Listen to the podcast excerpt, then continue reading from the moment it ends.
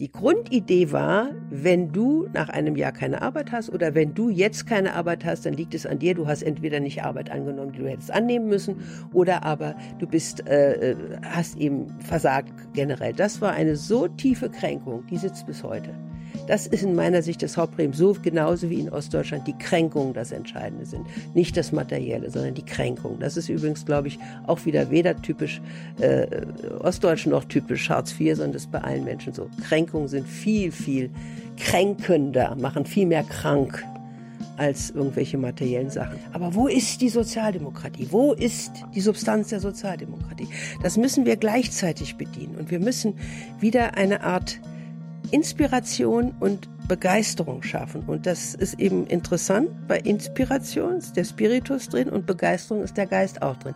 Und das ist vielleicht, weil ich eine Deformation professionell habe, weil ich Philosophin und Politiktheoretikerin bin. Aber ich glaube fest, ohne geistige Erneuerung gibt es nirgends eine Erneuerung. Nicht nur in der Sozialdemokratie, nicht nirgends. Und wir haben unseren Geist missachtet. So, eine neue Folge Junger Ich. Wir sind in Berlin. Wo genau? In Berlin am Pariser Platz Nummer 6 im Allianzgebäude. Da haben wir eine Nichtregierungsorganisation gegründet vor ein paar Jahren, vor fünf Jahren. Und hier sind wir in meinem Büro. Und wer bist du? Ich bin Gesine Schwan.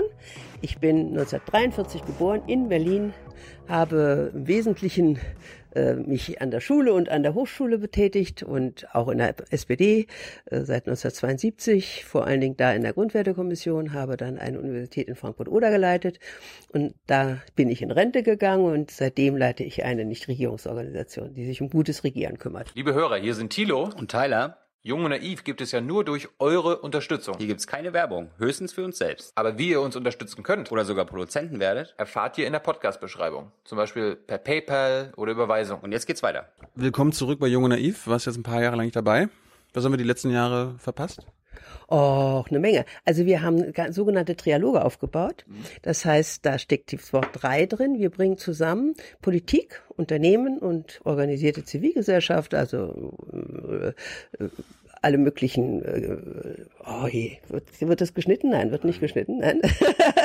also ich komme jetzt, äh, gut, also äh, die die sich darum kümmern, dass aus der Zivilgesellschaft heraus eben die wirklich fra wichtigen Fragen aufgetischt werden, die sich nicht um irgendwelche Parteidisziplinen oder Machtspiele kümmern müssen.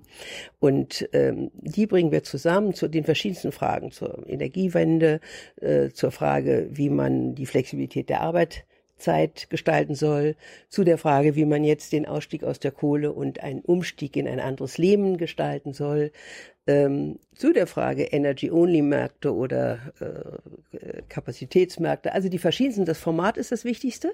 weil wenn wir diese sehr unterschiedlichen Perspektiven von denen, die Politik machen oder auch in der Verwaltung sitzen, von denen, die sich am Markt bewähren müssen als Unternehmen und von denen, die quer schießen sozusagen äh, und die äh, zum Beispiel eben für äh, gutes Klima sorgen wollen oder für Menschenrechte. Äh, wenn man diese verschiedenen Perspektiven aufeinander bringen und ihnen auch sagen, bitte bringt eure Argumente vor, aber begründet sie immer. Das ist das Interessante. Wenn man einfach nur was raushaut und sagt, also das ist so und so, dann kann man es raushauen und dann ist die, eigentlich die Kommunikation auch beendet. Aber wenn man sagt, ich bin dafür, weil äh, zum Beispiel bei der Flexibilisierung der Arbeitszeit äh, bin ich dafür, dass die Arbeitnehmer auch ihre feste Zeit haben jenseits äh, des Internets, damit sie sich ihrer Familie mitten können und die Familie ist etwas Wichtiges, dann kann so ein Arbeitgeber nicht ohne weiteres sagen, ich muss aber äh, auch in Südostasien jederzeit ansprechbar sein, sondern dann muss er sich darauf einlassen, wie ist denn das nun mit der Familie, für die wir sonst doch so sehr sind? Mhm. Und wenn die Frauen dann auch noch arbeiten und also auch nicht einfach nur vorhanden sein können dabei, dafür für die Familie, dann muss man irgendeinen Weg finden. Also diese Begründungsebene ist eine ganz wichtige, um sich zu verständigen. Ich begründe mir mal, warum du jetzt SPD-Vorsitzende werden willst.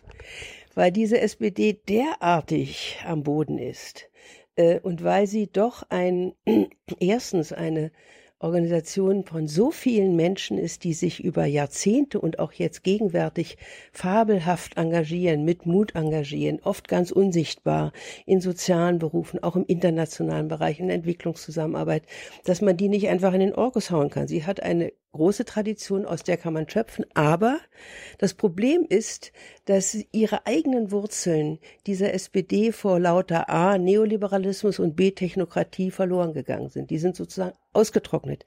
Und sie müssen sich wieder an ihre Wurzeln erinnern. Es hilft jetzt nicht, irgendein Einzelprogramm zu machen. Das führt zu nichts. Das Misstrauen, das man in diese SPD inzwischen äh, ihr gegenüber hegt, liegt daran, dass sie diese eigentliche Aufgabe für die soziale Gerechtigkeit zu sorgen, für Ausgleich zu sorgen, für Zusammenhalt zu sorgen, dafür, dass Leute nicht einfach aus ihrer Wohnung rausgeschmissen werden können, auch nicht aus ihrem äh, Beruf rausgeschmissen werden können, dass sie ein Recht auf Bildung haben können, dass sie nicht zweiter Klasse Patienten sein dürfen, alle diese sogenannten Vorsorgebereiche.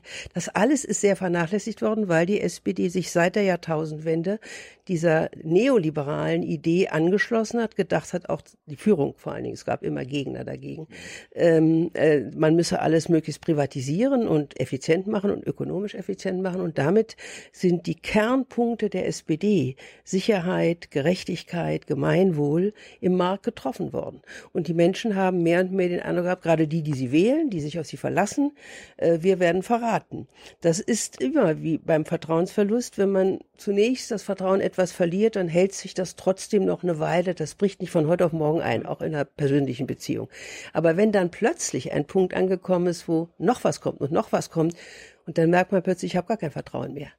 Und das Schwierige ist, auch im persönlichen Bereich, entweder das Vertrauen ist dann so eingebrochen, dass Ende Gelände ist und man die Beziehung aufgibt, oder aber man braucht eine lange Geduld und auch eine Frage, wie konnte das Vertrauen kaputt gehen, um es wieder aufzubauen. Und an dieser Stelle sind wir. Und ich möchte, dass diese SPD wieder äh, mit ihren Werten, mit ihren menschlichen Fähigkeiten, mit den wichtigen Traditionen, an denen wir uns auch inspirieren können, äh, wieder eine politische Größe wird und sowohl Deutschland als auch Europa und natürlich dann auch die Weltpolitik gestaltet. Man sagt so oft, ja, eigentlich ist ja diese Politik das, was wir jetzt brauchen, das stimmt, aber wir haben einfach unsere Glaubwürdigkeit so untergraben, dass wir jetzt mit dieser Politik im Moment nicht ankommen. Und ich möchte dazu beitragen, dass diese guten Werte, dass diese guten Traditionen, dass diese ermutigenden Dinge wieder zum Tragen kommen, indem wir uns äh, gemeinsam A, viel mehr verständigen darüber, was wir eigentlich wollen.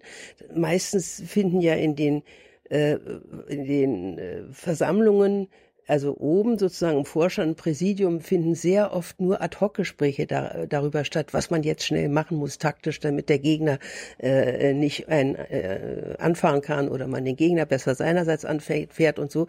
Das heißt, da geht es nicht um die Substanz dessen, was wir eigentlich wollen.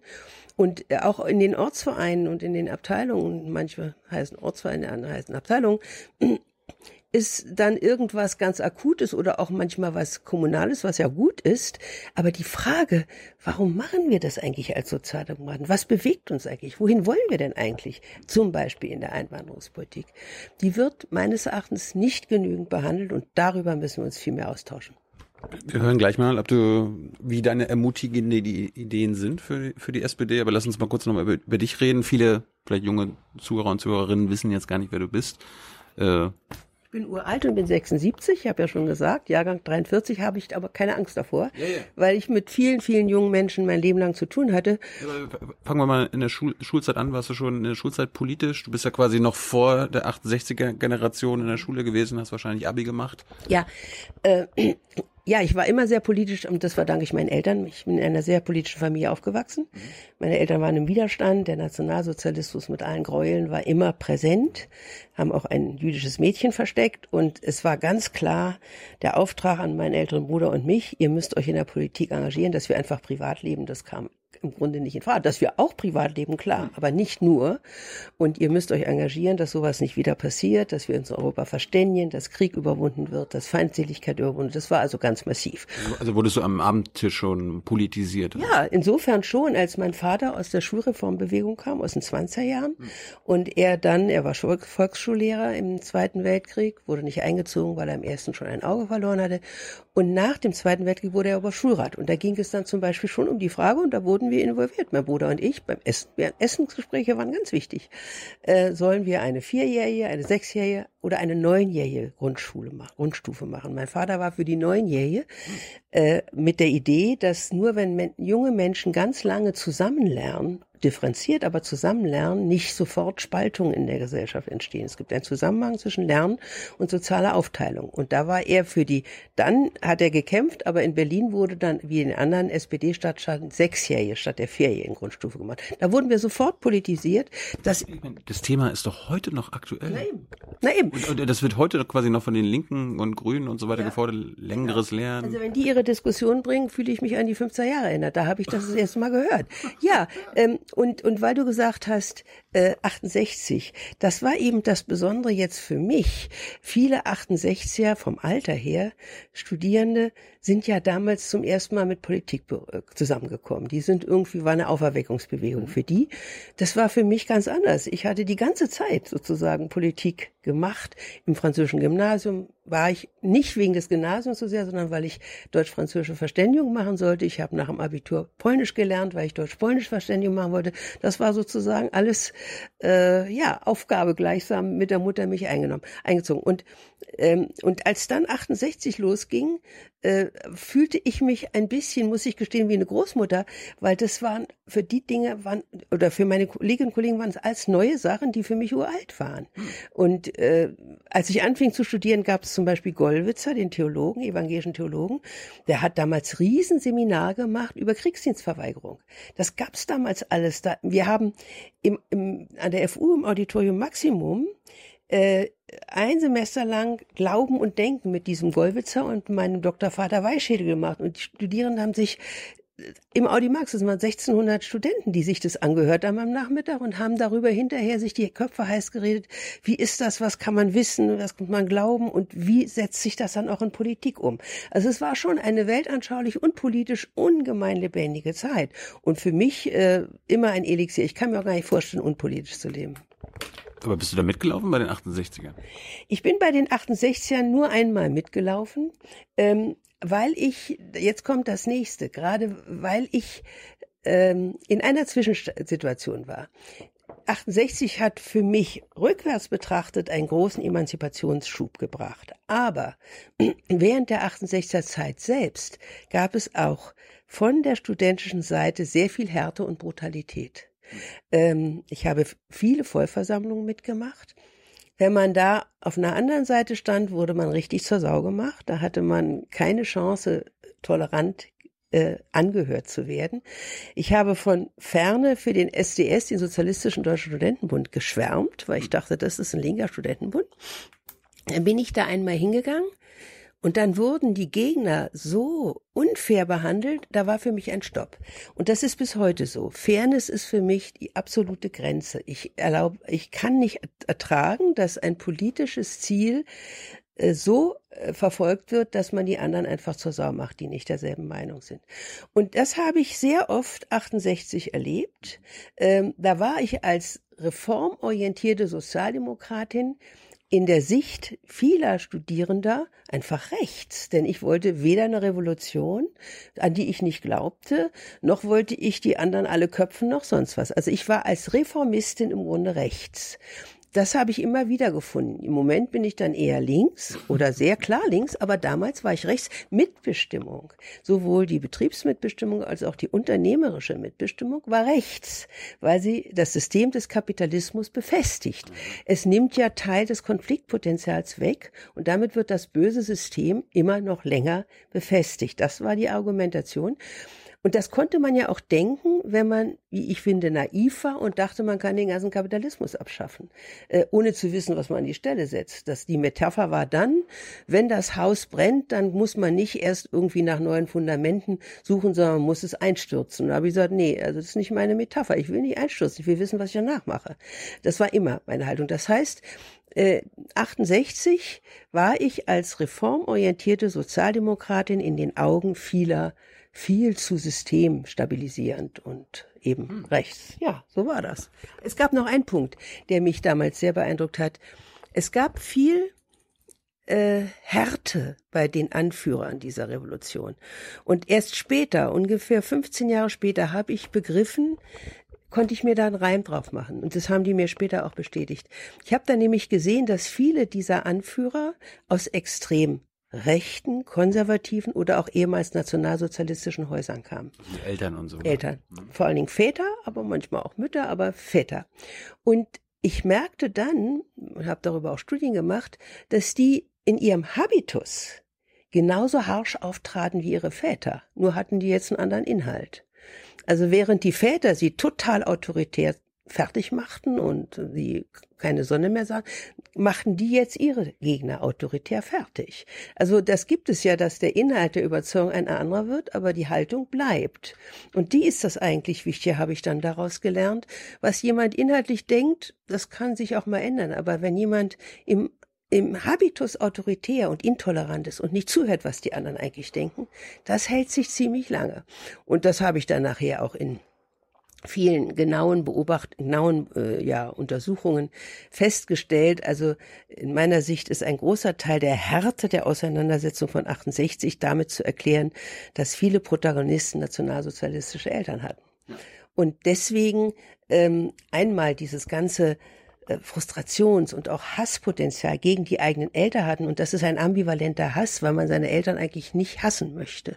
Man möchte sie eigentlich lieben. Und wenn man dann feststellt, was sie gemacht haben, plötzlich feststellt, dass in welchem Vernichtungslager sie gearbeitet haben, obwohl sie vorher ganz liebe Eltern waren, das ist furchtbar als Erfahrung. Damit habe ich mich sehr viel beschäftigt.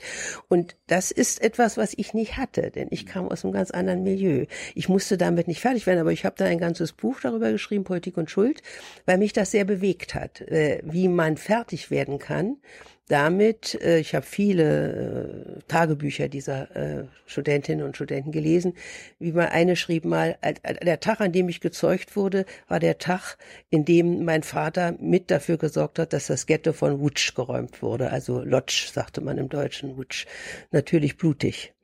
Und das sind natürlich grauenvolle äh, Wahrnehmungen, die man da hatte. Also deswegen sage ich 68 trotzdem. Ich habe dann 68 zum Beispiel gegen äh, Leute wie Götz Ali äh, immer in Schutz genommen, weil ich glaube, dass in ganzen 68 sehr viel aufgebrochen hat, was verkrustet war, was gefährlich auch war, was äh, Wiederaufnahme alter Mentalitäten war. Ähm, aber es ist wie immer bei solchen sozialen Bewegungen, es ist auch ambivalent. Es gibt auch problematische Seiten da drin. So, und jetzt machen wir mal den Sprung, bevor wir mit deiner Biografie ein bisschen weitermachen, auf die heutige Zeit. Wie ist die Fridays for Future Bewegung, die Schülerbewegung, die Scientists for Future Bewegung mit der 68er vergleichbar? Ich meine, du hast auch, die stellen die Systemfrage. Mhm. Also wenn, wenn ich hinhöre, höre ich die Systemfrage. Mhm. Ne? Also change the system, mhm. äh, bevor der Planet irgendwie zu, zugrunde geht. Sie stellen den, äh, die machen Kapitalismuskritik. Mhm. Und wir stellen ja auch fest, und das ist ja seit 68 quasi noch evidenter geworden, dass unser kapitalistisches System zu dem Problem geführt hat, was wir jetzt in irgendeiner Weise hinbekommen müssen. Ja, also das sehr, sehr Positive ist, und das fand ich auch das Positive 68, dass es nicht um Kleinkram ging oder niedrige oder höhere Studiengebühren, sondern dass es um die Systemfrage ging. Und das ist, glaube ich, jetzt auch bei in Fridays for Future der Fall. Äh, wobei äh, der, die Aktualisierung der Systemfrage auch oder vielleicht sogar vornehmlich daher rührt, dass die Sorge ist, dieser Planet geht in die Brüche. Die analoge Sorge war bei den 68er, der Faschismus kommt wieder hoch. Es ist eine etwas andere Sorge. Mhm. Aber und, und wir haben ja damals gesagt, äh, das ist eine Gefahr, aber es ist jetzt nicht akut, dass wir wieder Faschismus haben. Das war damals auch meines Erachtens nicht akut. Wir haben Nachwehen des Nationalsozialismus gehabt, aber nicht eine völlige Renaissance. Während jetzt ist eine andere Art, und zwar globaler tödlicher Gefahr gegeben. Und die führt natürlich dazu, dass das nicht mehr in Kleinkram sich verlaufen kann, sondern dass die Systemfrage gestellt wird. Das finde ich richtig ich habe den Eindruck, dass die, die ich getroffen habe von Fridays for Future, andere Persönlichkeitstypen sind. Ähm, die 68er meistens Männer. Mhm. Jetzt haben wir viel mehr Frauen bei Fridays for Future. Mhm. Äh, waren, wie gesagt, oft sehr tough, sehr autoritär. Es gab dann ja auch die Revolte im SDS von, äh, von Studentinnen, die die Nase voll hatten davon. Ähm, diese hier sind viel verbindlicher, sehr kenntnisreich und eigentlich weniger, weniger autoritäre Eltern wahrscheinlich. Viel, so ist es, weniger autoritäre Eltern, obwohl man das nicht immer so ganz einlich sagen kann, aber das würde ich auch tendenziell sagen. Und sie haben sehr viel mehr, ähm, also sie sind bereit, doch insofern reformistisch zu sein, als sie sie jetzt fragen wollen, ja, wir stellen die Systemfrage, aber wir wissen, dass wir die nicht einfach stellen können und dann bricht das System zusammen, sondern wir müssen jetzt da anpacken, wo wir sind. Also wir reden mal mit Gewerkschaften, wir reden mit denen, wir reden mit jenen, um zu erfahren, wie es weitergeht. Und mein Ziel ist, unter anderem, warum ich für diesen Parteivorsitz kandidiere, dass ich glaube, dass die SPD viel zu viel Scheu hat, sich mit all diesen Bewegungen äh, auseinanderzusetzen. Man muss sie nicht sofort übernehmen, kann man auch gar nicht, aber man muss sich auseinandersetzen und mal gucken, man muss gucken, an welcher Stelle man an einem Strang ziehen kann, äh, zum Vorteil von beiden Seiten. Denn die Fridays for Future sind sehr gut gewesen bisher in der Mobilisierung. Sie haben noch nicht so viel geschafft in der Umsetzung. Also sie sind symbolisches Kapital, haben sie einen Haufen angeschafft. Aber äh, was sind jetzt die konkreten Lösungen? Selbst wenn man vor den Vereinten Nationen spricht, hat man noch keine Lösung. Und ähm, meine politische Antwort darauf ist, die Lösungen müssen auf den verschiedensten Ebenen sein, unter anderem auch sehr stark auf der kommunalen und regionalen Lösung, äh, Ebene. Und da müssen solche Initiativen, die in erster Linie sozusagen den Boden bereiten und die die Agenda setzen, das ist ja auch ein Teil Politik, äh, zusammenarbeiten mit denen, die dann die konkrete Umsetzung machen. Es muss ja irgendwie umgesetzt werden. Und selbst wenn man sagt, ja, aber die repräsentative parlamentarische äh, Demokratie reicht dafür nicht, dann muss man einen anderen Weg der Umsetzung machen. Ich glaube, ich glaube weiter an die repräsentative Demokratie. Ich glaube, in dem Moment, wo Fridays for Future jetzt konkrete Schritte machen wollen, um auch global, das ist ja das Schwierige, dass das nicht nur national sein kann, äh, die Erwärmungsgrade runterzuhalten und so weiter. In dem Moment werden sie merken, dass sie auch der politischen Akteure und sogar der Parteien bedürfen. Und die Parteien werden merken, dass sie ohne diese Dynamik nicht viel erreichen können. Und wenn sie das beide lernen, dann sind wir einen Schritt weiter. Aber die SPD hat da den Lernschritt zu tun, dass sie sich darauf einlassen muss. Wo wissen denn die Schülerinnen und Schüler, ob du quasi auf ihrer Seite bist. Also was, was würdest du denn als SPD-Vorsitzende ausprobieren? Sie können mich ja fragen. Also was heißt auf ihrer Seite? Ich bin auf ihrer Seite, weil ich den Planeten retten will. Ich bin nicht von vornherein auf ihrer Seite, dass sie alles mitmachen, was sie wollen. Das ist ja auch klar. Was willst du, was, was, was, willst du denn nicht? Äh, ich, also die, ihre Forderungen sind ja quasi nur das, was äh, der, ja. das, was der Weltklimarat als Mindestanforderung ja, für. Ich will dir sagen, wo ich Bedenken habe. Es ist verständlich, dass man sagt, das Wichtigste ist jetzt das Klima, denn sonst überleben wir nicht und dann ist alles andere nicht mehr wichtig. Genauso hat die SPD äh, lange Zeit reagiert, hat gesagt, das Wichtigste ist der Frieden und ob jetzt die Menschenrechte beachtet werden, zum Beispiel da in Ostdeutschland und Osteuropa, das ist nicht so wichtig. Und dieses das Wichtigste und das andere stellen wir hinterher, finde ich nicht richtig. Ich glaube, dass immer die Dinge gleichzeitig bedacht werden müssen. Das ist nicht so einfach fürs Profil, weil man dann eben an verschiedenen Baustellen arbeiten muss zugleich. Aber man kann nicht einfach sagen, das Wichtigste ist das Klima und alles, alles andere sehen wir hinterher, sondern man muss sagen, ja, das Klima ist die Voraussetzung dafür, dass wir weiterkommen. Aber der Frieden ist ganz genauso wichtig. Und die Frage des Waffenexports ist ganz genauso wichtig. Und die Frage auch der sozialen Sicherheit, sowohl in diesen Ländern als auch natürlich die Frage der Armut in anderen Ländern ist genauso wichtig, weil das alles Mosaiksteine in einem demselben Bild sind. Das kann wie eine Relativierung wirken, der Klimafrage. Das ist aber nicht, wenn ich das so bisschen, äh, wie soll man sagen, raffiniert formulieren darf, es ist keine Relativierung, sondern eine Relationierung. Das heißt, ich stelle die Klimafrage in Beziehung, Relation zu anderen Dingen. Und ich glaube, da würden Sie bei mir zunächst nicht mitmachen. Wo bist du auf Ihrer Seite? Na, natürlich, dass endlich das ernst genommen werden muss, was die ganze Zeit propagiert wird. Und das ist ja ein großes Handicap der Politik, die sich professionalisieren muss und auch hat, dass eine gewisse Abstumpfung leicht entsteht, von nicht bei allen, aber bei einigen, die sozusagen Politik als Business as usual verstehen und sagen, naja, habe ich es geschafft, habe ich es nicht geschafft, geht schon. Das heißt, der Drive, etwas zu wollen und es jetzt auch durchsetzen zu wollen, der fehlt oft in der äh, professionalisierten Politik. Und da bin ich ganz und gar auf ihrer Seite. Aber zum Beispiel finde ich, dass man derselben Werbe eine Lösung für die Flüchtlingspolitik finden muss und für die Migrationspolitik.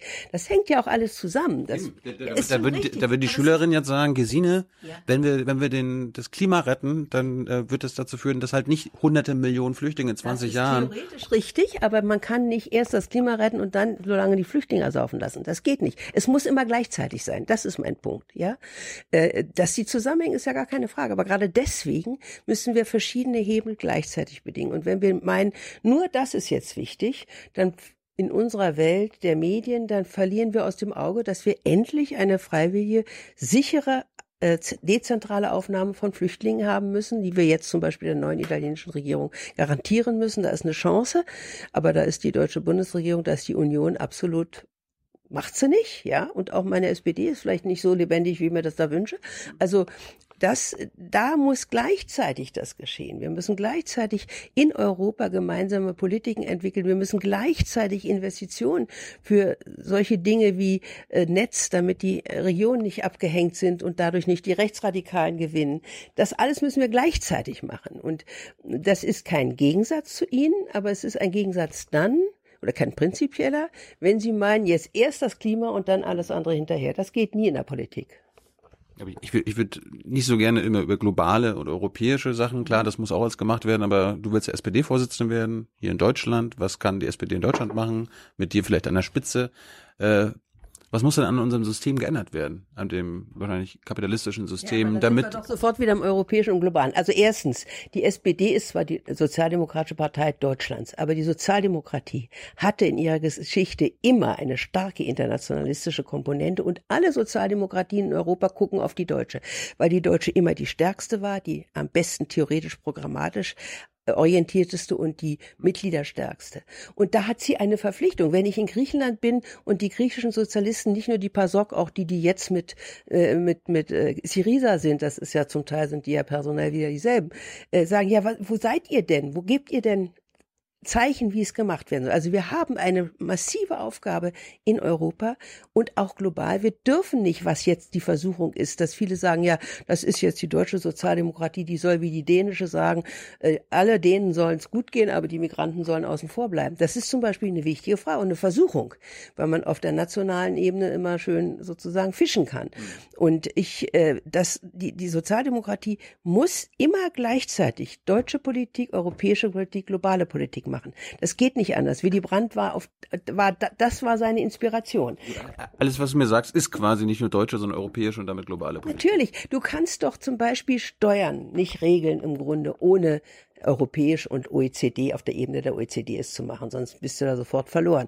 Und du kannst nicht äh, Klimaschutz im Sinne von äh, Unternehmensregeln, Grenzen setzen, wenn du das nicht grenzüberschreitend machst. Du kannst diese wesentlichen Punkte ja nicht mehr grenz, äh, ohne grenzüberschreitend. Du kannst in Deutschland zum Beispiel das Krankenversicherungssystem ändern. Das kannst du in Deutschland machen. Und das musst du dann auch. Das Rentensystem. Das Rentensystem kannst du ändern. Da sind wir ja auch dran. es stellt sich doch heraus, dass diese Einzelregelungen, an denen wir wir ja schon sind, und da hat Andrea Nahles ja auch schon eine ganze Menge gemacht, so ein Tanker wie die SPD lässt sich ja nicht von heute auf morgen bewegen, dass die die Menschen gar nicht beeindrucken. Es hat sich ja nichts wirklich gebessert, trotz dieser zum Beispiel dieser Regelung zum neuen Sozialstaat, die ganz gut sind, weil das Grundvertrauen nicht da ist und weil auch viele denken, na ja, jetzt so diese Einzelregelungen, auch selbst für Deutschland, aber wo ist die Sozialdemokratie? Wo ist die Substanz der Sozialdemokratie?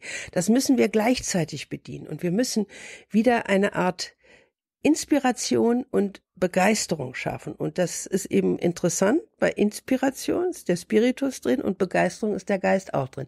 Und das ist vielleicht, weil ich eine Deformation professionell habe, weil ich Philosophin und Politiktheoretikerin bin. Aber ich glaube fest, ohne geistige Erneuerung gibt es nirgends eine Erneuerung. Nicht nur in der Sozialdemokratie, nicht nirgends. Und wir haben unseren Geist missachtet. Wir haben unseren, modern sagt man oft, das ist der Spirit. Es ist im Grunde nichts anderes. Es ist ja auch Spiritus drin.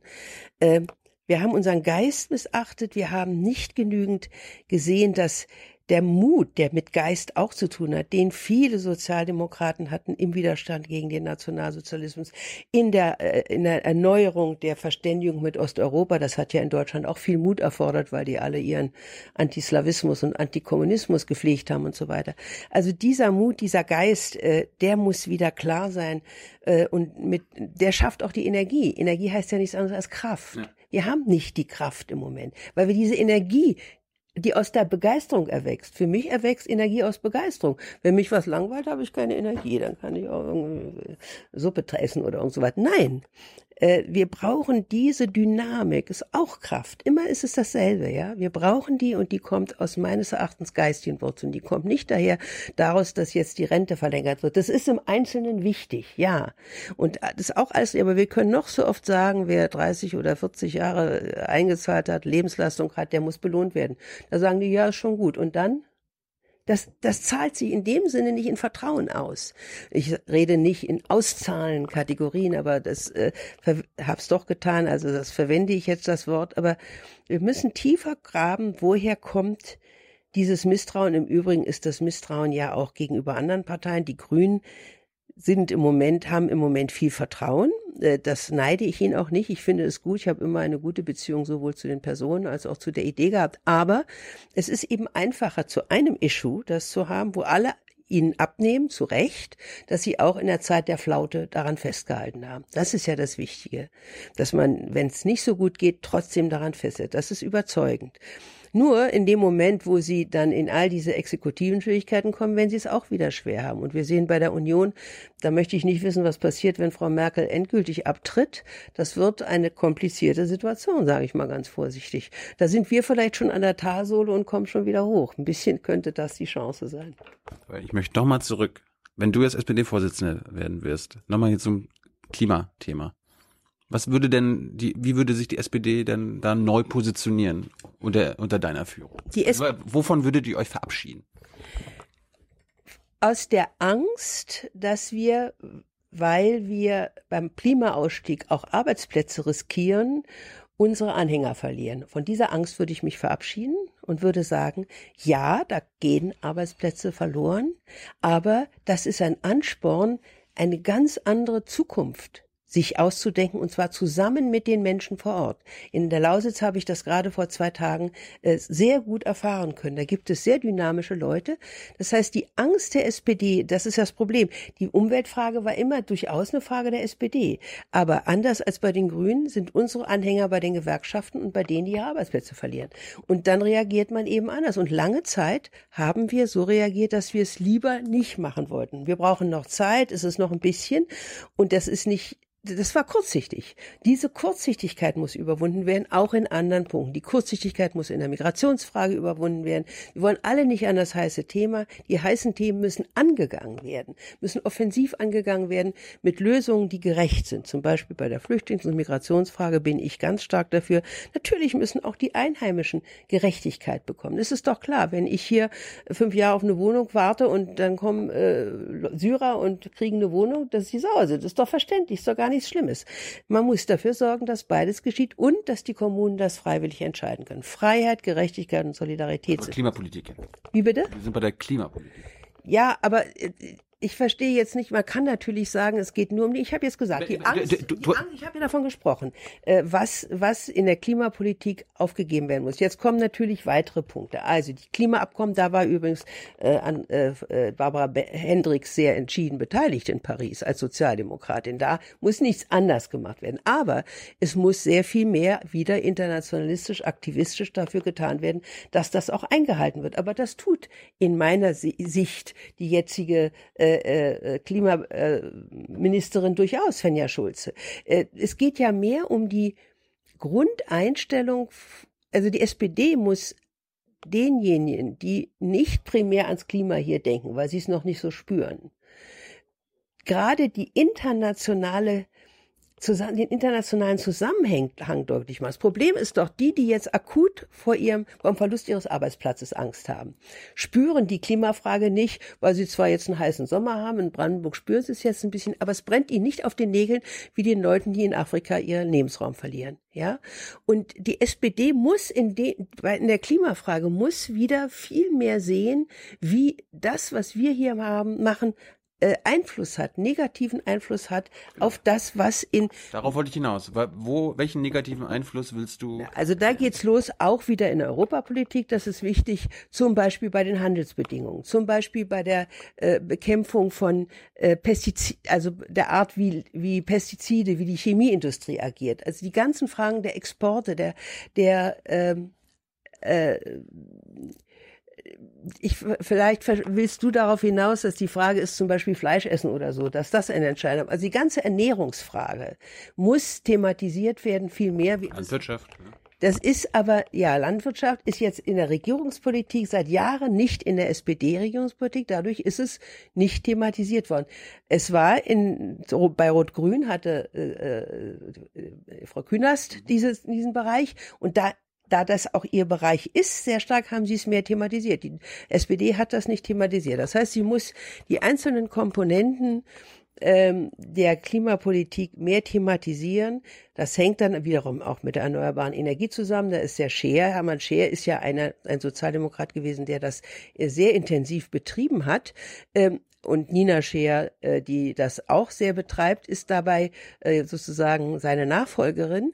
Ähm, aber was muss die SPD als Ganze tun? Ich glaube wirklich, der entscheidende Punkt ist nicht einzelne Fragen, sondern ihren Anhängern zeigen, dass soziale Gerechtigkeit, das ist das ursprüngliche Thema der SPD seit dem 19. Jahrhundert, nur möglich ist, wenn wir ökologisch eine gerechte Transformation hinbekommen. Und wir brauchen diese ökologische Transformation. Das ist bei vielen ja. noch nicht völlig drin.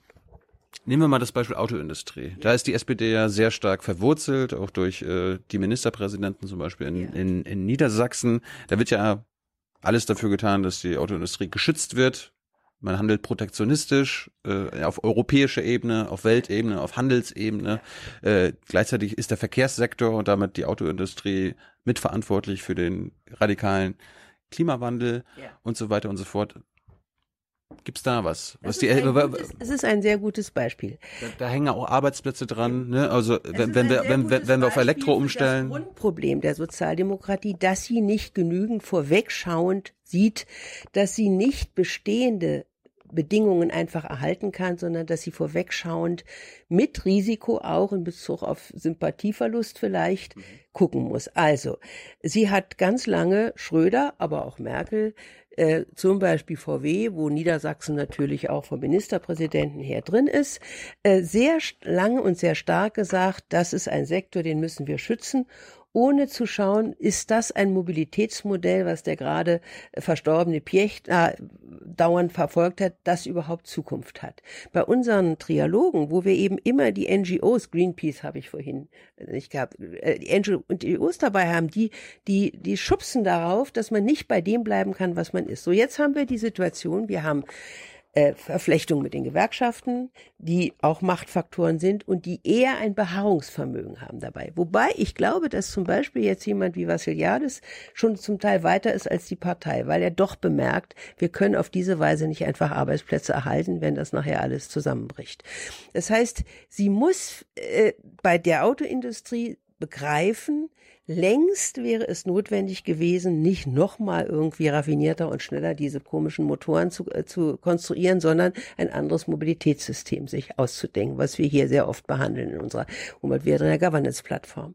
Ähm, und diese, dieses Vorausschauen ist deswegen schwierig, weil man immer sagt, die Sozialdemokratie, die ist die Partei der Arbeiter und die sind hier vor Ort und die müssen wir bedienen. Wir können aber nur gut argumentieren bei dem Vorausschauen, wenn wir erstens nicht nur vor Ort sind, sondern den globalen Zusammenhang sehen. Und wenn wir zweitens auch den Zeitzusammenhang sehen. Also wir müssen fordern von denen, für die wir natürlich da sind, dass man das nicht so machen kann, sondern mit einem Umweg, in dem man erklärt, was alles bedacht werden muss, damit man von A nach B kommen kann. Und dieses Voraussehen zum Beispiel von neuen Mobilitätsmodellen, Geschäftsmodellen, das Voraussehen von neuen Antriebsmodellen, das äh, Voraussehen von neuen Energiequellen, alles das wirkt zunächst für die traditionelle Anhängerschaft der SPD oft bedrohlich. Und da müssen wir uns von verabschieden, indem wir selbst den Mut zeigen. Jetzt möchte ich trotzdem sagen, es ist leichter, diesen Mut zu zeigen, wenn man in der eigenen Wählerschaft alle diese Verlierer nicht hat. Ja, es ist schwerer für mich deswegen reizvoller, muss ich sagen, äh, vorauszuschauen, wenn man sie dabei hat und wenn man im Blick haben muss, wir haben hier einen Haufen Verlierer, akut, äh, aber äh, die wollen wir auch nicht einfach zu Märtyrern machen oder sagen, naja, das ist eben, wo gehobelt wird, fallen Späne. Nein, das geht nicht, sondern wir müssen viel kreativer sein, um für die, die jetzt hier akut verlieren können zugunsten dessen, dass das Klima besser erhalten oder der äh, zwei Grad Erwärmung äh, äh, unterboten wird, so, äh, dass die eine Zukunftsperspektive haben. Und das sind dann oft nicht die ganz hoch ausgebildeten und Wohlhabenden, sondern das sind welche, die nicht von vornherein so flexibel ausgebildet sind. Das sind alles Herausforderungen, die man sich stellen muss. Wenn ich es zusammennehme, was muss man tun, was muss die SPD ändern, damit sie äh, dem Klimawandel gerechter wird.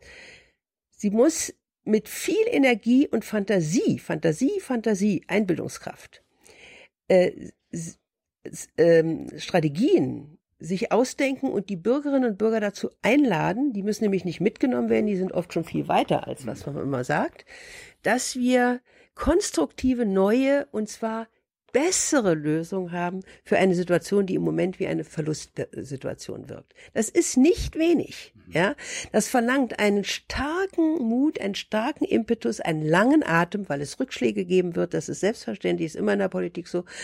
Aber wir müssen sagen, ja, wir wollen für die Menschen, die gerade sich im Moment nicht so helfen können. Wort, ich bin mit der S-Bahn gerade reingekommen und da hat mich ähm, eine äh, Mitfahrende erkannt und ins Gespräch gekommen. Ich habe sie gefragt, ja, sie ist auch so enttäuscht über die SPD, das erfährt man allen Teilen. Also frage ich, warum, wo liegt die Enttäuschung? Das war die Wohnungspolitik. Nicht? Sie muss in der Wohnungspolitik auch anerkennen, dass sie mit der Privatisierung, die sie stark mitgemacht hat von kommunalem Eigentum und so weiter, die sogar die Linke mitgemacht hat, dass sie damit einen großen Fehler gemacht hat, dass Wohnung nicht einfach eine Ware ist, sondern dass Wohnung etwas ist, was für die fürs Dasein zentral ist und dass zum Beispiel Umwandlung einfach in Eigentum nicht richtig ist. Hat das was mit dem Klima zu tun? Nein, nicht unmittelbar. Aber es hat auch nicht alles, was dringlich ist, mit dem Klima zu tun. Man kann. Ja, das ist ja gerade jetzt gerade jetzt unser Thema. Ich wollte mal ein, einen Versuch mache ich noch, ja. was Konkretes. Olaf Scholz tritt ja auch an, ist ja, ja. ein Anhänger der, der, schwarzen Null, wird ja auch oft Olaf Schäuble genannt und so weiter und so fort.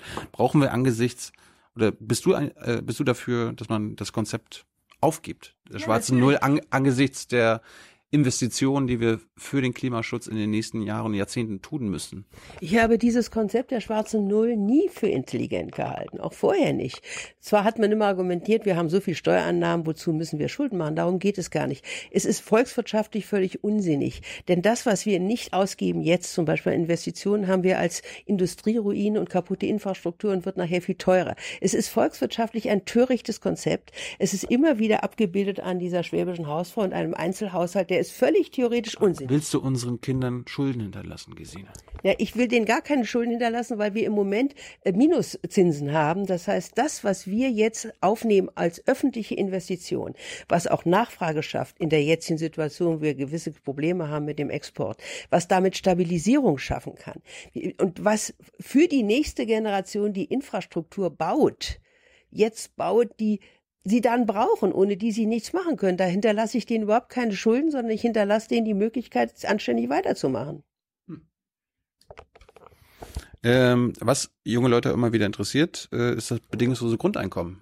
Ja. Ist da äh, eine SPD-Vorsitzende, Gesine Schwan, ein Anhänger davon? Nein, bin ich nicht. Wir haben uns damit befasst.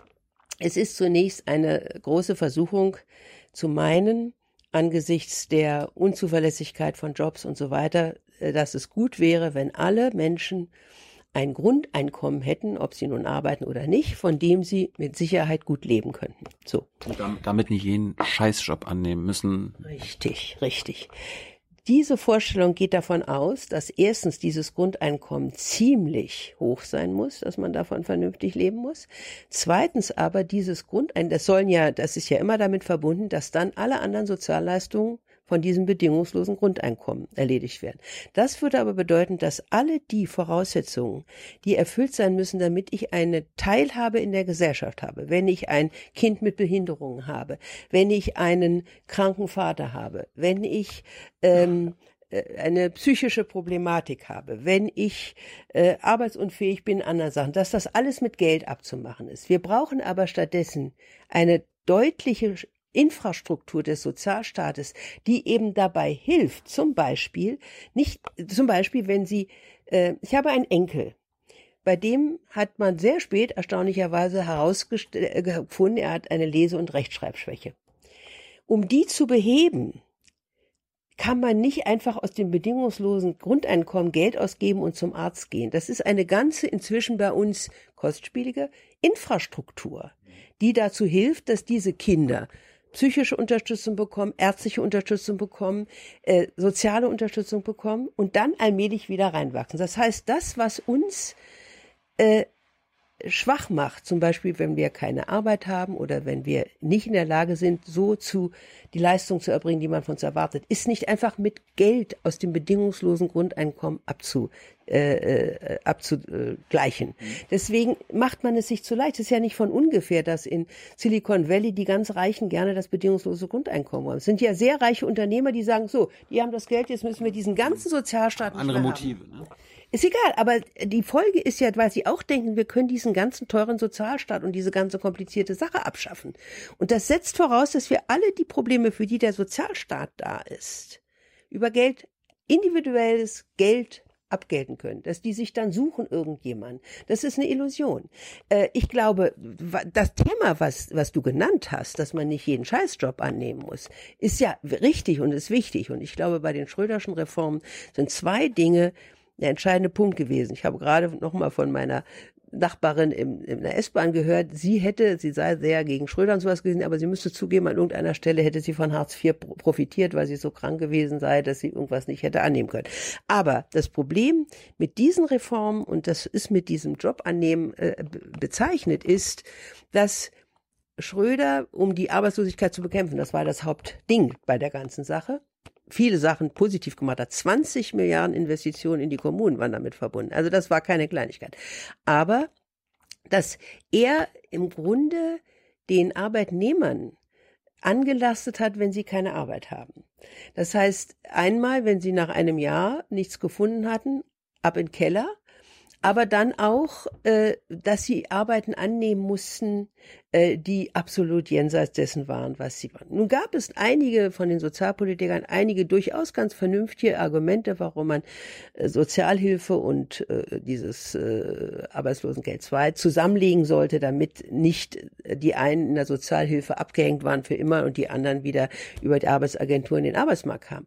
Aber die Grundidee war, wenn du nach einem Jahr keine Arbeit hast oder wenn du jetzt keine Arbeit hast, dann liegt es an dir. Du hast entweder nicht Arbeit angenommen, die du hättest annehmen müssen, mhm.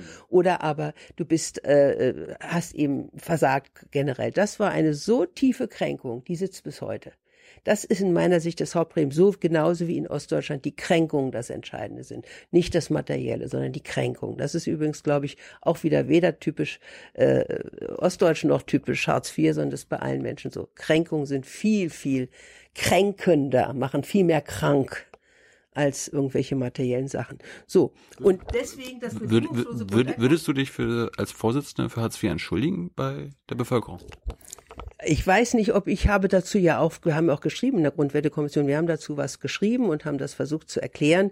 Ich würde, das ist sehr billig, wenn ich mich entschuldige. Davon hat niemand was, sondern ich würde anerkennen, das habe ich auch schon öffentlich getan, dass diese Regelungen viele Menschen gekränkt haben. Ich muss mich nicht für etwas entschuldigen, was ich nicht selbst gemacht habe. Das finde ich wirklich auch zu billig. Ich finde auch nicht, dass generell die SPD sich entschuldigen muss, denn einige von denen haben wirklich gedacht, das ist die einzige Möglichkeit, aus der Misere rauszukommen.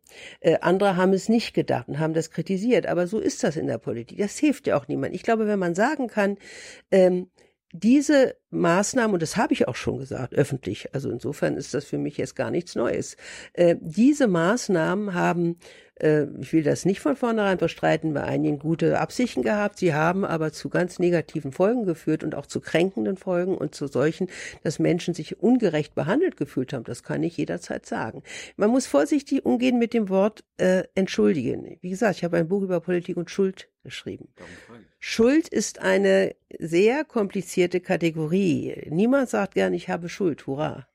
Äh, die Schuld zu erkennen, die man hat, ist auch nicht immer ganz einfach. Manchmal ist man objektiv an etwas schuld und kriegt erst nach einer Weile mit, dass man da wirklich hm. Akteur war in dieser Schuld. Ja, also das sind komplizierte Sachen. Und ich würde nicht, wenn ich Parteivorsitzende würde, mich jetzt bei denen insgesamt für die Partei entschuldigen. Da würde ich auch wiederum den Akteuren die damals gehandelt haben, Unrecht widerfahren lassen. Das geht nicht. Die müssen sich für ihre eigene Entscheidung äh, vertreten oder rechtfertigen. Aber ich kann klar sagen, dass diese Entscheidungen Ziele angestrebt haben, die sie zum Teil erreicht haben, aber sie haben Nebenziele äh, erreicht, die man hätte vielleicht vorhersehen können, ähm, die sehr verheerend waren für die Menschen. Ich sage nicht mal nur, dass damit auch SPD Stimmen verloren hat. Das ist ein zweiter Punkt. Es waren verheerend für die Menschen. Und ähm, das ist schade. Ich denke mir halt, 90 Prozent der Leute, die, die ich kennenlerne und mit denen man über SPD redet, ist immer Hartz IV, Agenda, Politik und so weiter und so fort. Da kommen die Ausführungen gar nicht an, die du gerade sagst. Und wenn jemand wie, wie du dich dann da hinstellen würdest und sagen würdest, das war im Großen und Ganzen ein Fehler, ihr habt recht, dass das äh, im Großen und Ganzen, obwohl der Ansatz vielleicht gut, gut gemeint war und so weiter, am Ende hat es hat, nicht zu dem geführt, was wir alle wollten. Dafür entschuldigt sich die SPD und Leute, wir sind jetzt nicht mehr so. Und das seht ihr an meiner Person, die Leute sind weg. Das würde doch ein, ein Zeichen Ja, wenn du nun mit aller Gewalt den Fetisch ich entschuldige mich haben willst, dann weiß ich nicht, ob ich dich äh, bedienen kann. Aber wir haben bei unserer Bewerbung, die ja im Internet demnächst sichtbar ist, überall auf der Website, haben wir äh, die Frage gestellt, warum haben wir das Vertrauen verloren? Und da habe ich genau diese Analyse gemacht, dass wir als Sozialdemokraten Ende der 90er Jahre eine Politik übernommen haben von den Neoliberalen, eine angebotsorientierte Politik, die weil wir keine Antwort wussten auf die Massenarbeitslosigkeit. Wir wussten keine Antwort, wie wir sie überwinden sollen. Nach unserem Modell, wir waren nach Keynes gegangen, Maynard, John Maynard Keynes, das wäre eine Konjunkturarbeitslosigkeit, die wir hätten bekämpfen müssen und es wäre der Nationalstaat. Die Arbeitslosigkeit durch Globalisierung war eine ganz andere und wir wussten nicht, wie wir darauf eingehen und dann sind wir auf den Mainstream eingegangen, der dann sagte praktisch die Arbeits-, die Investitionsbedingungen erleichtern und also runter mit Steuern, runter mit sozialen Sozialleistungen, möglichst niedrige Löhne an die Gewerkschaften, Staat gering halten und so weiter, privatisieren. Mhm. Dies alles äh, öffentliche Güter im Grunde unterminieren, alles unsere traditionelle Politik, das haben wir mitgemacht. Und diese Politik hat unser Grundanliegen, dass wir mit Hilfe des Staates für soziale Gerechtigkeit sorgen wollen, total unterminiert. Das war ein großer Fehler und nicht nur bei uns, auch in anderen Ländern. Deswegen ist eben der Niedergang der Sozialdemokratie nicht nur einer in Deutschland.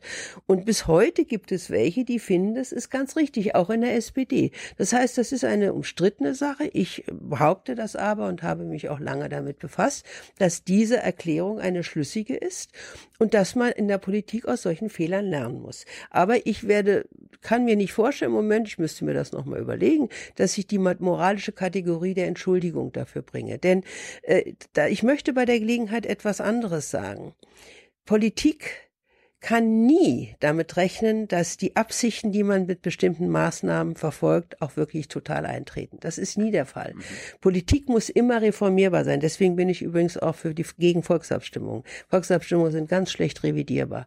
Und dann ist man in der Kanne. Für mich ist das beste Beispiel die Hamburger Bildungspolitik, wo im Grunde die Wohlhabenden sich durchgesetzt haben. Aber äh, Politik muss immer wieder äh, damit rechnen, dass auch Fehler gemacht werden. Zum Beispiel bei diesen Hartz-IV-Reformen wussten sie nicht, ob die Arbeitsagenturen oder die Kommunen die entscheidenden Akteure sind. Manchmal mussten sie beide handeln, beide handeln und sie haben ganz anders gehandelt, als der Spirit war dafür dahinter. Also äh, wir müssen immer damit rechnen, dass Dinge, für die wir uns wirklich mit vollem Herzen einsetzen und die wir für richtig halten, andere Wirkungen, Nebenwirkungen und so weiter haben, die wir nicht wollen. Und dann den Weg zu finden in der Politik zu sagen, ja, da müssen wir umsteuern. Das ist nicht leicht, weil dann immer der politische Gegner sagt, aha, da kann man doch mal sehen, wenn ihr da schon falsch liegt, liegt ihr auch bei allen anderen Sachen falsch. Das liegt ja dann nahe. Und da, deswegen bin ich übrigens auch der Meinung, dass zumindest jetzt, aber vielleicht sogar als dauerhaftes Modell, ähm, es besser ist, wenn der Parteivorsitz, und die Partei ist da eine wichtige Institution, nicht äh, in der Exekutive liegt. Viele sagen, das muss sein, nur dann hat man die Macht als Parteivorsitzender, wenn man zugleich Kanzler ist oder sonst was. Aber auch Angela Merkel als Bundeskanzlerin hat ja die Partei im Grunde nebenher erledigt und sie hat die Partei nach meiner Einschätzung ziemlich kaputt gemacht. Das wird man sehen, wenn sie abtritt. Äh, das ist eine kaputte Partei auch.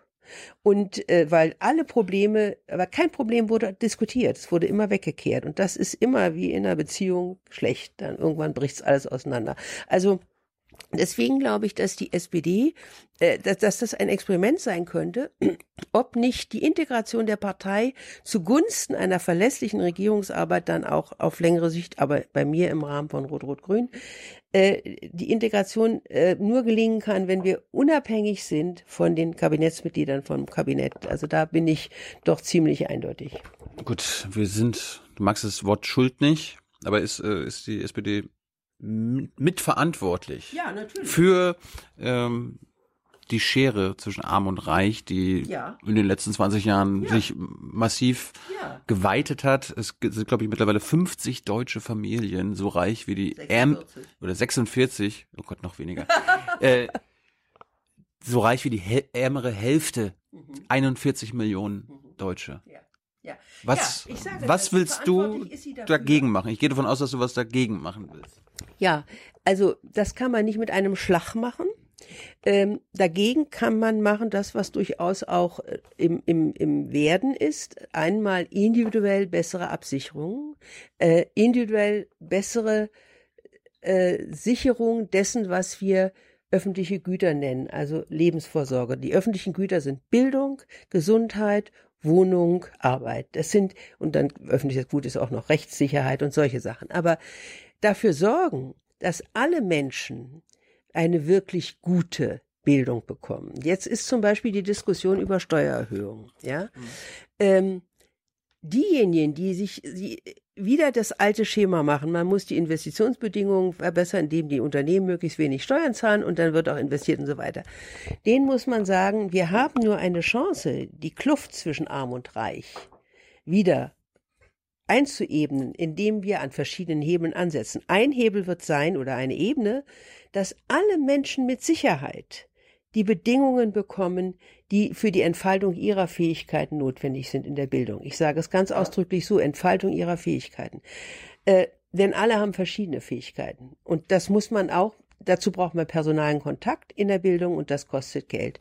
Und dafür müssen wir eine gute Infrastruktur haben und da hilft es überhaupt nichts, wenn Merz sagt, 51 Prozent oder sowas sind öffentliche Ausgaben. Das ist völlig egal.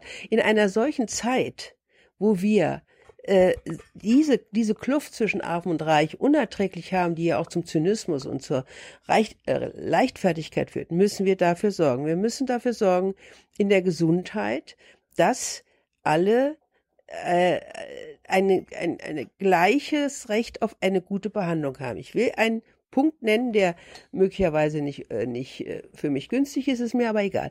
Ich bin, meine Eltern waren in der sogenannten AOK, Allgemeinen Ostkrankenkasse. Mhm. Das war bei meinen Eltern eine Sache der Überzeugung. Mein Vater war außerdem auch ein einfacher Lehrer und nachher nach dem Zweiten Weltkrieg wurde er Oberschulrat. Ich bin, als ich Beamtin wurde und zunächst mitversichert gewesen mit meinem ersten verstorbenen Mann bei der DBK, Deutsche Beamtenkasse, Krankenkasse. Das ist eine private Kasse. Mhm. So. Dabei bin ich auch immer noch. Ich bin nicht umgestiegen in die allgemeine Ortskrankenkasse. Ich bin ganz klar privilegiert in der Behandlung ähm, und äh, bin neulich bei der, auch zum Teil persönlich, aber äh, in der Behandlung und bin neulich in einer Behandlung gewesen und da kam eine ältere Dame auf mich zu und fragte, sind Sie privat versichert? Habe ich gesagt, ja, bin ich. Aha, ich warte jetzt eineinhalb Stunden und Sie sind gleich rangekommen. Und das kann ich natürlich, es, es müsste ja ein Klotz sein, wenn ich das nicht verstehe. Das muss man zwar nicht so organisieren wie da, aber das ist in meiner Sicht eine der Hauptprobleme, diese, diese, ich merke es bei meiner Tochter, die ist natürlich nicht privat versichert, sondern die ist Kranken, die ist Altenpflegerin, also die ist mit der äh, äh, allgemeinen Versicherung verpflichtet. Und ähm, diese Form von Zweiklassenmedizin in der Behandlung, in der Wertschätzung im Grunde auch, ist eine wiederum eine große Kränkung. Deswegen äh, habe ich mich auch dafür ausgesprochen. Ich bin zwar nicht individuell aus meiner Krankenkasse rausgegangen, aber ich habe mich dafür ausgesprochen, eine allgemeine Bürgerversicherung zu machen. Das ist meine Antwort auf dieses Problem. Jetzt geht es aber um die Reichen und Reichtum in Deutschland, die Superreichen und so weiter. Was droht denen, wenn äh, Gesina Schwan SPD-Vorsitzende wird? und vielleicht sogar ihre Vorstellung von SPD-Politik umsetzen kann. Also ich bin nicht der Meinung, dass eine Drohung jetzt die effektivste Politik ist. Ähm, ja, das war ein, ich, bisschen ironisch gemeint, aber. Ich schon verstanden, ja, ja, aber ich habe auch ironisch geantwortet. Also ich glaube. Die, die, wurden ja in den letzten 20 Jahren entlastet, würde ja, ich sagen. Ja. Würdest wir du haben, sie wieder wir belasten? Bewerbung, äh, äh, Steuererhöhung der Reichen, also Reichensteuer haben wir reingeschrieben, ja. In der Vermögenssteuer, ja, ich kann jetzt nicht ein Steuerkonzept ausblättern, ja, das mache ich auch nicht, finde ich auch nicht, dass ich das muss. Mhm. Aber äh, dass in der Vermögens- und der Einkommensteuer jedenfalls äh, Reiche mehr zur Kasse gebeten werden müssen. Das ist für mich klar. Und da ist so jemand wie der, der Norbert Walter Borjans für mich ein durchaus äh, vorbildlicher Steuerpolitiker, einer, der da besonders gut und kenntnisreich ist. Ähm, es droht ähm, ich weiß nicht, ob es die klügste Politik für die Menschen ist. Und mein Ziel ist, die gleiche Würde aller Menschen lebbar und erlebbar zu machen. Wenn wir jetzt sagen, wir, schneiden da oben was ab. Ich glaube, es ist viel wichtiger, wenn wir sagen, wir sammeln was ein, um diese öffentlichen Güter zu sichern. Das ist mein Punkt. Äh, nur sozusagen was wegnehmen, ohne zu sagen, was wir daraus Positives machen, das ist für mich keine vernünftige Politik. Aber wenn ich jetzt sage, zum Beispiel für die Bildungspolitik, zum Beispiel für die äh, äh, Gesundheitspolitik, zum Beispiel für die äh, Verkehrspolitik auch. Wir brauchen Klima, Klimapolitik. Lass, ja, für, eine, ja, für eine Vermögensteuer ein, ein Prozent und da ja, kommen ein paar Milliarden zusammen. Einfach. Für alle diese konkreten Sachen äh, eine, äh, wir brauchen wir einfach für diesen sozusagen sozialökologischen Wandel, brauchen wir jetzt massive Investitionen und dazu brauchen wir diese Steuern. Dann ist das meines Erachtens auch plausibel. Ich kann es jetzt nicht auf Heller und Pfennig sagen, aber dass wir das generell wollen, haben wir schriftlich bekundet. Friedenspolitiker hast du vorhin schon angesprochen. Mhm. Ich würde mal über die Waffenexporte mhm gerne reden. Mhm. Da ist die SPD hat ja ein großes Mitspracherecht auch in der, in der Regierung, erzählen uns seit Jahren, unter, ob nun unter Gabriel oder so weiter, dass die Waffenexporte eingeschränkt werden und so weiter und so fort. Das ist nachweislich Bullshit. Nein, nein, sie waren einigen Teilen waren sie eingeschränkt worden, aber sie sind wieder höher gegangen. Ja, aber das, das Exportvolumen an Euro steigt von Jahr zu Jahr. Wir, wir, wir konkurrieren mit Frankreich um Platz drei auf der Waffenexport-Weltmeisterliste äh, und so weiter und so fort. Äh, ich frage jetzt nicht naiv, ob du generell gegen Waffenexporte bist, weil das kann ich mir jetzt irgendwie nicht vorstellen. Nee, aber ist auch nicht so. Weil also solange wir zum Beispiel innerhalb Europa äh, Export, Import haben, dann würde ich jetzt nicht sagen, also ich kann entweder radikale Pazifistin sein, das bin ich nicht. Das habe ich im Unterschied zu meinen Eltern nicht äh, propagiert, weil Hitler mit Militär bezwungen worden ist. Das ist für mich ein Widerspruch, wenn ich dann radikale Pazifistin sein will. Zugleich weiß ich, über Waffen wird heutzutage kein Konflikt gelöst. Im Gegenteil, viele Konflikte werden über Waffen verschärft und verlängert und brutalisiert. So. Und wenn es jetzt an die konkrete Regelung geht. Da ist so jemand wie Rolf Mützenich für mich ein sehr wichtiger und glaubwürdiger Zeuge und Kenner vor allen Dingen viel besser als ich es dann im Einzelnen bin. Äh, dass, äh, das haben wir auch drin, dass wir äh, keine radikal keine Waffen liefern wollen in Krisengebiete und erst recht nicht in Kriegsgebiete. Aber das, bei Krisen das, das, das, das, wird ja jetzt schon gesagt. Das behauptet die Bundesregierung äh, jetzt schon. Nein, trotzdem, nein, trotzdem wird an ja, Israel, Saudi-Arabien, die so, und so. Da, ja, und äh, das ist, das heißt, das ist dann aber eine Frage der konkreten Politik. Was definiere ich als Krisengebiet? Da kommt immer das Argument, ja, aber um die Krise zu zähmen, darf, muss man es dann äh, exportieren. Und das ist jetzt eine Frage der konkreten Entscheidung, die kann ich jetzt nicht vorwegnehmen. Ich würde nicht sagen, ich entscheide ein für alle Mal, dass ich nie mehr abwäge, sondern immer nur weiß, das ist die Linie. Das mache ich nicht.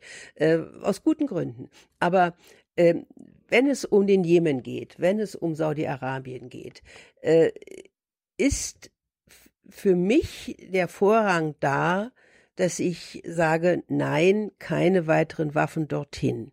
Wir hatten in der SPD eine Diskussion mit sozialdemokratischen Regierungsmitgliedern, ob und wie weit wir in Europa weiterkommen, wenn wir uns radikal gegen Macron in Sachen Waffenexport wenden. Äh, da kann man entweder sagen, na gut, dann geht eben die deutsch-französische Zusammenarbeit baden. Arbeit oder man sagt, die muss deswegen nicht baden gehen. Wir können trotzdem sehen, ob wir in anderen Bereichen kooperieren. Wenn wir in anderen Bereichen nicht so abweisend gewesen wären die ganze Zeit, könnten wir vielleicht auch in der, e, auf der Ebene mhm. der Waffenexporte, auch in der Begründung Gemeinsamkeiten finden. Also es muss ja nicht so, der Macron ist ja auch nicht, äh, sagen wir mal, völlig unbeeinflussbar durch Argumente. Ähm, ich habe da gemerkt, die Versuchung für Regierungsmitglieder, sich ganz schnell auf das Terrain zu begeben, ja, da müssen wir jetzt die Waffen exportieren, sonst kommen wir mit Macron nicht zurecht. Da würde ich als von der Regierung unabhängige Parteivorsitzende sagen, nein, das akzeptiere ich nicht. Da müssen wir nochmal schön öffentlich debattieren, ob es nicht Alternativen dazu gibt. Ich würde natürlich, also man wird dann in die äh, Alternative gezwängt, entweder weiter europäische Kooperation zugunsten des Friedens mit Macron oder äh, ohne Macron und dann keine Friedensarbeit. Das war die konkrete äh, Alternative, vor die unser einer, also auch ich gestellt worden bin. Und habe ich gesagt, das akzeptiere ich nicht. Das will ich doch erst mal sehen. Hm. Und dann entstehen Dynamiken, die da sagen von denen, die in der Exekutive sind, du bist ja naiv, das kommst du nie mit zurecht. Und ich glaube, da traue ich mir genügend Hartnäckigkeit zu zusammen, aber das könnt ihr mir alle gerne sagen. Ich halte dagegen. Du hast gerade schon Mütze nicht angesprochen. Ich meine, der hat ja es tatsächlich geschafft, bei den Koalitionsverhandlungen diesen Satz in den Koalitionsvertrag zu schreiben, es werden keine Waffen mehr exportiert an Länder, die im Jemenkrieg beteiligt sind, beziehungsweise ja. sogar direkt beteiligt sind. Ja. So, ist ein schöner Satz. Und wenn du Herrn Seibert fragst oder Frau Merkel, der Satz gilt offiziell. Jetzt, jetzt informieren wir uns in der Bundespressekonferenz seit anderthalb Jahren darüber mhm. und versuchen seit anderthalb Jahren von der Bundesregierung zu erfahren, wer denn diese Beteiligten sind, ja. an die man nicht mehr liefern will. Die ja. kann man uns nicht nennen. Ja. Man wird dann immer so vage, ja, ja, die saudi-arabisch geführte Koalition, wo auch die Amerikaner zum Beispiel dabei sind, aber es wird dann auch alles, ver vergessen. Und trotzdem, obwohl man das alles sagt, wird trotzdem geliefert. Ja, und das alles ist nur so wie das Geschäft der Politik nun mal ist, und das ist nicht immer angenehm, ist nur einschränkbar oder vielleicht sogar behebbar, das wäre das Beste, wenn der Vorsitz der Partei, die ja ein, eine Organisation der politischen Willensbildung ist und auch ein Machtinstrument, wenn der Vorsitz der Partei nicht in den Händen von Regierungsmitgliedern ist. Denn dann ist die Versuchung enorm groß, sich den Zwängen der Regierung zu unterwerfen. Das ist meine organisatorisch funktionale Antwort darauf. Und im Übrigen muss man dann konkret jedes Mal gucken. Und wie gesagt, Rolf Mützenich ist da für mich ein sehr guter Kenner der Materie und auch einer, der seine ethischen Maßstäbe hat. Gut, wir müssen zum Schluss kommen. Letzte Frage. Äh, was bringst du als Kandidatin mit für den Vorsitz, was kein anderer oder keine andere mitbringt? Das mag jetzt vielleicht lustig klingen, ich bringe mein Alter ein. Das ist ja unbezweifelbar das Höchste von allen. Und ich nehme dies als eine Chance von sehr viel Erfahrung, auch in der Auseinandersetzung, sowohl in der SPD als auch mit anderen, sehr viel Erfahrung mit Integration, in Zusammenführen von Menschen, Integration im europäischen Bereich zwischen Deutschland und Frankreich, zwischen Deutschland und Polen, zwischen unterschiedlichen äh, wissenschaftlichen Schulen. Äh, ich habe in meinem Leben auch Ost-West Deutschland ganz stark. Ich habe ja immerhin neun Jahre in Frankfurt-Oder gelebt. Ich habe sehr viel Erfahrung damit, Menschen zusammenzubringen. Und das ist im Moment die Hauptaufgabe der SPD, damit sie wieder eine kräftige politische Partei wird. Sie ist jetzt nicht kräftig, weil sie innerlich uneins ist gar nicht in zwei Lager gespalten, sondern da ist vieles ganz diffus und unklar. Und ich bringe ein, dass ich sage, ich habe auch die Geduld, ich habe auch das Verständnis für die Dimension der Konflikte. Ich habe mich sehr viel mit der Geschichte, mit der Theorie, mit der Programmatik der SPD befasst. Ich kenne alle diese typischen Standardauseinandersetzungen. Und ich glaube, ich habe durch mein Alter äh, auch die Geduld und die Gelassenheit, die man braucht, wenn man solche Integration zustande bringen will. Wenn man nämlich, man muss es mit Leidenschaft tun, die traue ich mir weiter zu, aber man muss es auch mit der Gelassenheit tun, dass andere anders, Menschen, die anders denken, dass Parteimitglieder, Genossinnen und Genossen, die anders denken, wissen, doch die Sache ist auch in ihren Händen gut aufgehoben. Hey Leute, Jung und Naiv gibt es ja nur durch eure Unterstützung. Ihr könnt uns per PayPal unterstützen oder per Banküberweisung, wie ihr wollt. Ab 20 Euro werdet ihr Produzenten im Abspann einer jeden Folge und einer jeden Regierungspressekonferenz. Danke vorab. Und du trittst ja mit Ralf Stegner zusammen an. Ja. Hast du, habt ihr einen Plan, wie ihr Olaf Schäuble besiegen könnt? Nö, wir wir begegnen ihm menschlich, wie wir ihm immer begegnen. aber das ist ja. Aber wir haben, was die Finanzsituation angeht, also diese beiden Sätze, die er gesagt hat am Anfang, bin ein deutscher Finanzminister, ein deutscher Minister, ein deutscher Minister und so weiter. Oder auch eben äh, die schwarze Null, da sind wir eben klar anderer Meinung und das haben wir auch begründet und das werden wir auch begründen. Und in der Wahl müssen wir das jetzt einfach sehen. Wir werden ja wahrscheinlich sehr viele Paare jetzt sein, wenn ich das richtig sehe. Und die Medien teilen das sehr stark in, in, in Teile äh, links und rechts und so weiter ein. Ich bin eine linke Politikerin, ja, und zwar, weil ich will, dass wirklich alle Menschen eine gleiche Chance auf ein würdiges Leben haben. Das ist mein Linkssein, das will ich. Und das will ich auch, das dulde ich nicht nur. Aber der, der andere Punkt ist, dass er, wir auch als Individuen dabei zählen. Es wird nicht nur um eine linke oder rechte Zuordnung dabei gehen, sondern die Mitglieder äh, der Partei werden auch gucken, wem trauen wir das persönlich, als Persönlichkeit zu. Und ich bin in den letzten zwei Jahren in 100 Parteiversammlungen gewesen, obwohl ich kein Parteiamt hatte. Ich musste nicht. Äh, Sie haben mich immer, ich hätte in 200 gehen können. Ich kriege unendlich viele Einladungen, weil sie wollen, auch von der Vorsitzenden der Grundwertekommission, wie Neuorientierung, wie Ermutigung und sowas gehen kann. Viele haben mich kennengelernt und ich denke mir, dass ich da jenseits von rechts und links eine gute Chance habe. Und Ralf Stegner hat einen ganz anderen Bereich noch. Er ist in der Partei sehr viel mehr verankert als ich, kennt sich viel mehr aus, ist äh, Politiker auch in der Exekutive gewesen und äh, hat auch das, glaube ich, äh, viel mehr noch als ich äh, im Kopf, äh, wie dann im Einzelnen auch die Organisation der Partei tickt. Das muss man auch wissen. Das ist nicht alles, aber ich glaube, dass wir das zusammen zumal wir uns vorzüglich verstehen und die Zusammenarbeit völlig reibungslos geht, gar kein Problem ist. Ich glaube, dass wir das zusammen ganz gut können. Gesine, viel Glück dabei. Das äh, hast du in den nächsten zwei, drei Monaten auf jeden Fall eine Menge zu tun. Und ich nehme jetzt ein bisschen mit, dass du der Spiritual Advisor Ja. der SPD werden könntest. Das ist doch eine gute Idee. Also die, der Geist ist etwas, was mir sehr wichtig ist. Und ähm, jetzt noch meine letzte Provokation. Mein Lieblingsgebet ist das Gebet zum Heiligen Geist. Komm, Heiliger Geist, erfülle die Herzen deiner Gläubigen und entzünde in ihnen das Feuer deiner Liebe. Und dann geht's noch weiter, aber das ist doch ein guter Anfang. Und das ist ein Bekenntnis für mich. Schönes Schlusswort. Dankeschön, Gesine. Gerne. Und danke an alle, die hier zuhören und zugucken. Ohne euch gibt es uns nicht. Genau, so war's. Ciao, ciao.